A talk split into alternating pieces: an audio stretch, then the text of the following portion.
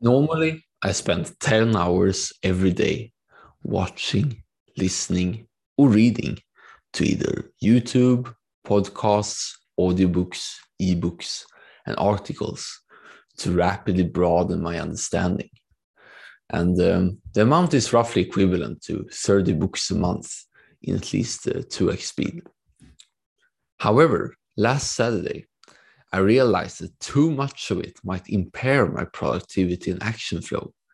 By spending all my leisure time just taking in the information, I would have less time and bandwidth to actually do stuff. I have become a thirsty consumer rather than an anti fragile tinkerer. In response to the initial shock, I decided to go cold turkey for the entire Sunday the day after to remove all excessive information. The only thing I allowed myself to consume was music and a tiny fraction of social media, roughly 20 minutes. And the following six things happened during that day. Number one, I consumed way more music than usual. And this one was expected since I had nothing else to do. And especially when walking and doing the dishes, I found myself listening to my favorite over and over again and digging them greatly. The second thing that happened that was I tried more things when outdoors. From striking conversations with strangers in bad Polish still to relaxing on many park benches just because I felt like it. I also explored more parts of the Gdynia harbor where I live at the moment to satisfy my novelty needs. The third thing that happened, I got three times more done. My to-do list was just vanishing away with much pleasure because I previously got a backlog because I was I'm still experimenting, but I found out that I did not have to muster any effort.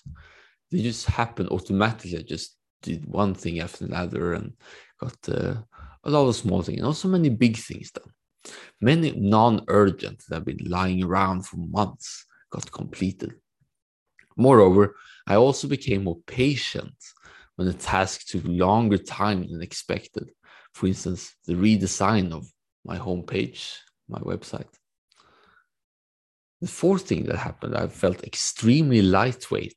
Whenever I thought something, I found myself doing it straight away. So it was like friction was removed, and I could basically uh, slide on thin ice, and this especially slippery one.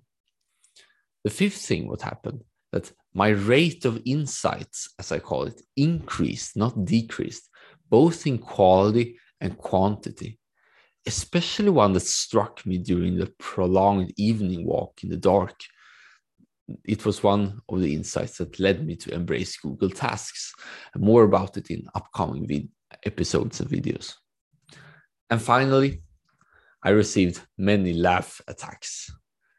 It was like when um, you're unco- uncontrollably just laughing away, having waves of bliss and joy just bubbling through from time to time. This confirmed my belief that happiness can only be found in the present moment. So that was the six things that happened. And although I was extremely agitated at times, I found the experiment successful. So the following is my key takeaways because I am still a big proponent of consuming high quality information, but there is an upper limit for each day in terms of time.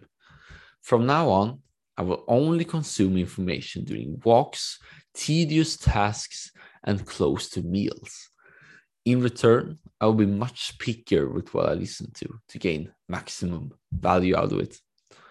Other than this time, I'll have total silence during my spontaneous hours. If I have an earworm, I will listen to that song repeatedly. By limiting my options, I hope to just execute task after task like an avid tinkerer who is not afraid to try. If you, my friend, believe that you consume more than you create, could be either social media or TV or YouTube or even books or articles or podcasts, etc. I implore you to just try for one day take a day of silence as well. Yes, you will be extremely agitated, but redirect these new waves of energy towards making progress on things that you previously have put off for later. Listen to your favorite music while doing it. I look forward to hearing your results.